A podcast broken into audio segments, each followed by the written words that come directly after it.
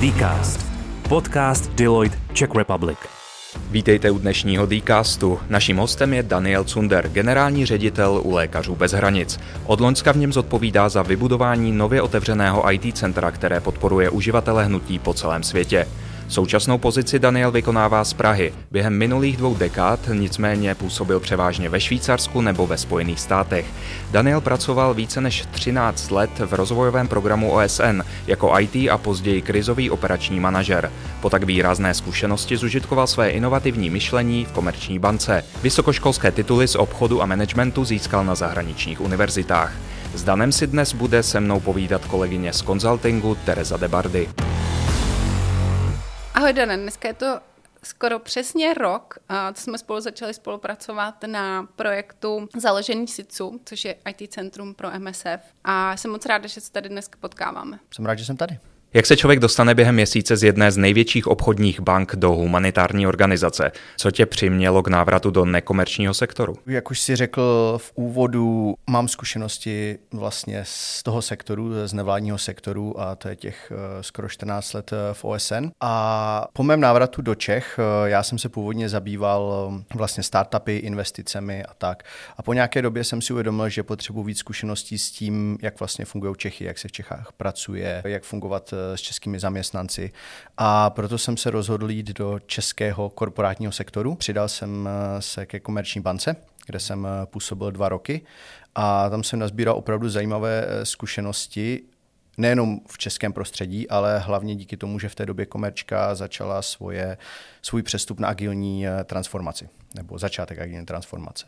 No a potom, když vlastně jsem narazil na nabídku lékařů bez hranic, že otevírají vlastně Shared IT Service Center, pro mě to přišlo jako přirozené, že je to kombinace toho neziskového světa, toho humanitárního světa s tím, že, že tam přichází ten biznisový svět, ten svět změn a, a transformace. Takže mi to přišlo jako dobré skloubení a to rozhodování nebylo tak těžké. Když se zeptám hodně naivně, v čem se ta práce, tvoje práce konkrétně, po příchodu do lékařů bez hranic změnila? Nebo bylo to hodně podobné tomu korporátnímu prostředí? Bude to možná znít překvapivě pro mnoho posluchačů, ale není to zas takový předěl, protože ano, MSF je nezisková organizace, ale MSF je taky obrovská organizace. Je to 50 tisíc lidí v 95 zemích, což je středně velká globální korporace, když se na to tak podíváme. MSF se rozhodlo, že potřebuje zefektivnit nějaké procesy v jejich operacích a tím pádem vlastně začali s centralizací, začali s centralizací IT a proto tady jsme. Takže v rámci neziskovky my v tom Shared Service Centru se víceméně chováme jako korporátní entita. Hmm, a co je tvým úkolem konkrétně? To? A jak už jsem avizoval,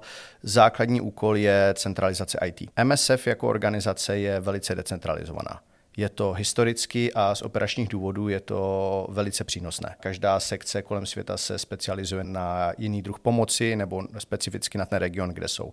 Ale samozřejmě, jak vy tady v Deloitte víte moc dobře, je spousta funkcí, které jsou společné pro všechny ty sekce které teď jsou individuálně vykonávány v každé té části. A vlastně první část těch změn, které přicházejí do MSF, ta centralizace toho IT je, aby jsme zefektivnili a nějakým způsobem unifikovali služby a podporu v IT. Proč mít několik systémů, které jsou prakticky identické? Jsou to právě tyto změny, které, které přinesou hodnoty, které se odrazí na té pomoci, kterou děláme v terénu. Protože ty to popisuješ hodně tak, jako kdyby někdo popisoval centralizaci a zjednodušení a optimalizaci ve firmě. Nesetkávalo se to třeba v organizaci, jako jsou lékaři bez hranic s nějakým odporem nebo strachem nebo s nějakou jako skepsí? Ano, už základ je, že přece jenom je to pořád humanitární organizace, která je postavená na lidech, kteří žijou tu humanitární pomocí, kteří žijou tou asistencí, kterou provádějí eh, v terénu. A mnohdy tento způsob přemýšlení nebo tento přístup k práci je v konfliktu s tím, jak funguje korporátní svět. Že by se dalo říct, že je tam až, až vlastně konflikt mezi tím, jak eh, přemýšlí humanitárníci a jak přemýšlí lidé z biznesu. Že jako business is evil. Mhm. A my tady se snažíme nevždy úplně uh, úspěšně uh, jakoby postavit most, že některé ty biznisové a korporátní přístupy jsou vlastně benefit pro MSF, protože ten benefit znamená ušetřené peníze a ušetřené kapacity, které můžeme využít efektivněji v té reálné pomoci. A ty mosty, když stavíš, jak je stavíš? Je to vyloženě o advokaci. Je to o tom, že trpělivě a jakoby chytře prezentovat ty výhody. Výhody, které ty změny budou mít a opravdu vždy ten eh, impact musí být nějakým způsobem viditelný a hmatatelný na té konečné práci. Například, když teď předěláváme projektový management, kde mimochodem vy jste nám hodně pomohli eh, s celým nastavením toho procesu a operačního modelu, tak tam vlastně jako konečné, konečné fáze toho jakéhokoliv projektu je samozřejmě uzavření projektu, potom nějaké jakoby výsledné benefity toho projektu, ale vždy tam máme kapitolu, která je výsledný efekt na MSF. Musíme být schopni hmatatelně konkrétně říci, jaký to má pozitivní impact. A na to slyší.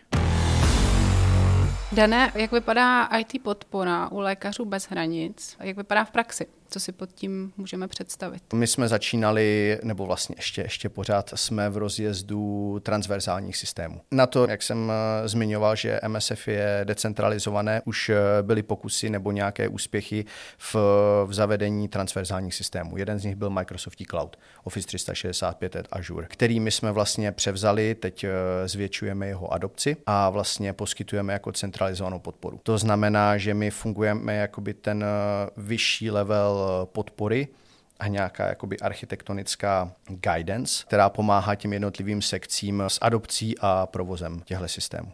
Takže mluvíme o Microsoftím cloudu, mluvíme o SAPu jako personálním eh, systému a Teď velká kapitola je samozřejmě bezpečnost, transverzální bezpečnost, ať už to o cloudu nebo podpora jednotlivých sekcí v jejich aktivitách, samozřejmě eh, data privacy, velký topik a rozjíždíme další a další. Teď eh, ke konci roku jsme rozjeli velký projekt eh, v transverzálním ERP, eh, který se vlastně stará o management kapacit, které vysíláme do terénu. Začali jsme těmi transverzálními existujícími projekty a teď, teď začínáme vlastně mapování toho, co vlastně existuje v těch, těch sekcích a na tom budeme stavět další optimalizační projekty. Jak vlastně vypadá takový běžný den toho zaměstnance, který tu IT podporu poskytuje? Když se podíváme na service delivery jako takovou, tak uh, tam asi se nedá úplně učit běžný den, protože jdeme 24-7 to vlastně už prakticky od začátku, co jsme převzali noc. cloud. Takže ano, běžná noc a den a vlastně náš den začne tím, že začnou fungovat sekce v Sydney a v Tokiu a vlastně končí New Yorkem a Amerikama. Máme dva mody. Service delivery, to znamená requesty, incidenty a tickets, které přijdou od sekcí, anebo projektový management, který řídíme tady odsaď nebo s ním pomáháme. Takže samozřejmě většina práce je dělaná za našeho dne, ale vidíme vysokou adopci podpory v noci, anebo o víkendech pro naše partnery nebo pro naše sekce, které existují v arabském světě. Kolik lidí tady vlastně pracuje? Teď už máme 22 stálých a teď najímáme další 19. Akorát jsme rozjeli kampaň. Jak to vypadá u toho koncového uživatele, například na misi, ta změna, to, že se to snažíte centralizovat? Na misi jako takové je, že ta podpora přijde rychleji, to je velice důležité.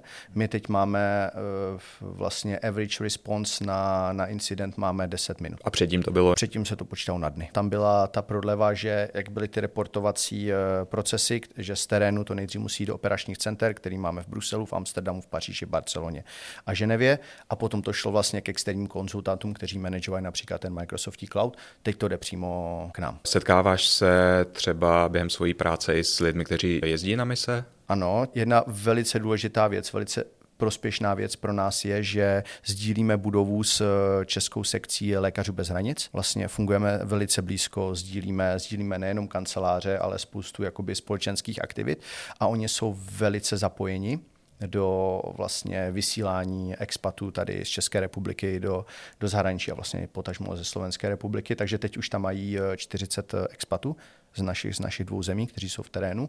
Tito expati, kdykoliv se vrátí, tak vždycky mají debrief pro všechny, takže naši lidé tam chodí. Je velice důležité, aby, aby lidi ze SICu, když jsme taková ta korporátní stránka, nebo ta, ta temná strana toho humanitárního světa, když to řeknu takhle, aby jsme vždy měli na očích, eh, proč tady jsme, a co je cílovým, eh, co je naší cílovou prací.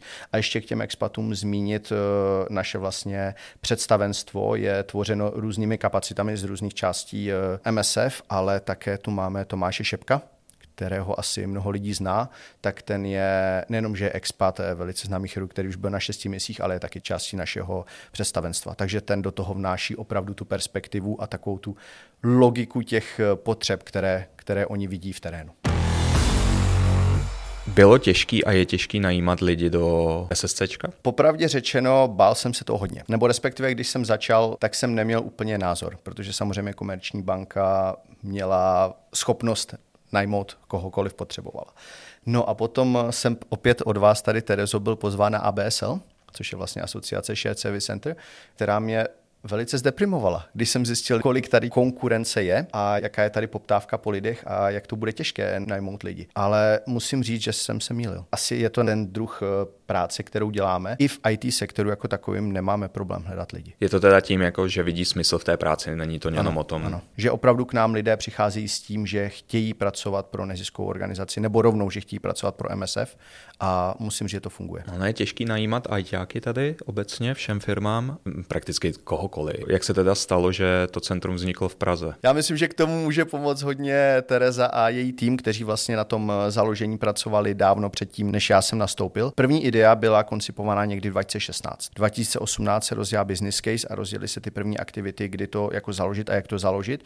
A vím, že se rozhodlo mezi Prahou a Barcelonou, kde v Barceloně by to cenově vycházelo stejně, ale Praha měla neporovnatelně mnohem lepší jako human capital. My vlastně, když jsme začali jako Deloitte spolupracovat s MSF, tak uh, ta lokalita už byla vybraná. Uh, nebyli jsme vlastně součástí těch diskuzí, ale to, co říkal Dan, bylo to o nákladech, bylo to ale i o kvalitě pracovní síly a všeobecně vlastně vždycky tam má nějakou roli rozhodování v rámci, řekněme, politiky uh, té firmy, ale i to, jaká ta země vlastně uh, má maturitu v téhle oblasti. A Praha prostě je známá jako místo, kde tyhle ty služby jsou už, už rozjeté, je tady spoustu SSCček a, a pravděpodobně to bylo jedno z těch uh, hledisek. A jestli ještě můžu podotknout k tomu najímání, uh, přiznám nebo spíš se pochlubím tím, že jsme velice multikulturní, že většina těch IT kapacit, které jsme najali, jsou cizinci. Mhm. Máme zaměstnance z Francie, z Itálie, takže Vlastně z těch 22 lidí máme 15 národností. Máme Čechy samozřejmě, máme Čechy, máme Čechy v managementu, ale mm, nebo v takových těch různých ne-IT pozicích máme většinou Čechy, ale v IT pozicích jsou to většinou cizinci. Já musím říct, že ta atmosféra, kterou, kterou u vás člověk může pocítit, tak je hodně přátelská, hodně pozitivní a že se mi tam právě ten multikulturní rozměr moc líbí a myslím si, že je to i něco, čím dokážete přitáhnout další lidi. Ty vlastně pracuješ, pracoval si dlouhodobě v zahraničí, zahraničí a teď seš vlastně po nějakém období v bance, teda seš opět vlastně v takovém multikulturním prostředí, vím, že hodně cestuješ. A chtěla jsem se tě zeptat, v čem Češi v té pracovní oblasti vynikají nad těmi ostatními národnostmi, nebo jaký tam vidíš rozdíl? Češi jsou úžasní perfekcionisti. A to nemyslím eh, negativně. Máme smysl pro detail, a to se odráží i na naší práci eh, tady. Já se přiznám, že já jsem tam ještě nebyl u vás, Můžu si to představit a posluchači můžou si to představit něco jako takový trochu hipsterský prostor typu kiwi.com v Brně, kde tam mají na stěnách fotky psů a tak dále a je tam milion národností, nebo jak to vlastně tam vypadá? Můžeš mi to nějak popsat? Nebyl jsem v Kiwi, ale snažíme se to držet velice startupově. Celý SIC eh, od začátku koncipujeme startupově, velice flexibilně, agilně se snažíme k tomu přistupovat. K tomu napomáhají naše prostory, které jsme dostali s velkou pomocí Metrostavu a oni to pro nás zařídili velice barevné, velice atraktivní. Máme jakoby common space, kde máme jak moderní zasedačky, tak tam máme jakoby relaxovou zónu, máme všude beanbagy, na kterých můžeme ležet, přemýšleli jsme o nějakém kulečníku, takže je to hodně koncipovaný tímto směrem. Na zdech nemáme pejsky, ale jelikož jsme dog friendly office, tak pejsci běhají všude jinde. A na zdech, na zdech máme samozřejmě eh, plagáty a obrazy z terénu, z práce, kterou, kterou jako děláme tam. Takže opět je to na očích. Hodně cestuješ, eh, ta manažerská práce je hodně náročná. Z čeho čerpáš energii nebo jak se vyrovnáváš, jak se snažíš vybalancovat life-work balance? Mě cestování naplňuje. Já vím, že teď zrovna to nebude úplně ekologicky přijatelný komentář, ale já jsem byl v OSN 22 a vždy jsem cestoval vlastně v práci. Spíš pro mě to bylo obráceně, když jsem přišel do Čech a najednou jsem byl jako grounded, a i, i vlastně v komerční bance toho cestování moc nebylo, tak to jsem připadal, kdyby někdo ustříh křídla. Cestování mě naplňuje. To je takový uvolňující. Takže já to nevidím jako práci, vidím to něco jako, říkám, co, co tu práci krásně vybalancuje. No a jinak se stresem jako takovým, eh, jak člověk funguje, tak asi taková ta klasika. Kultura, sport. Mě by zajímalo, jak vlastně probíhalo konkrétně to tvoje rozhodování, jestli zůstat v tom korporátním sektoru, anebo jestli vlastně jít do uh, neziskovky, uh, do MSF? Tak ono celkově, když jsem se vrátil do Čech, tak uh, moje CV, vlastně ty zkušenosti, které jsem si přenesl, nebyly vždy úplně uchopitelné. V komerční bance jsem v rámci governance, IT managementu použil některé své zkušenosti a znalosti, ale když vlastně přišla ta nabídka z MSF, jejich požadavky byly zkušenost z mezinárodní organizace, zkušenost s IT managementem, zkušenost s normálním managementem a mluvit česky. Takže víceméně ITáků z OSN, kolik bych tady byl v hmm, Čechách, mm, že jo? Hmm. Takže to bylo... Bezkonkurenční. Víc, jako nechci, nechci to říct takhle, ale sedlo si to dobře. Když připomenu to, to, že mi trošku scházel ten svět a být součástí něčeho globálního, tak to rozhodování opravdu nebylo těžké. Jak to vidíš? Kam se posuneš dál? Každopádně chci to tady vybudovat. To naše shared service center, to ještě nějakou chvíli potrvá, ale celkově mě už vlastně z OSN, já jsem tam prošel čtyři velké změnové procesy. A change management jako takový mě baví. Já se někdy i prezentuju eh, slovy eh, jako change agent.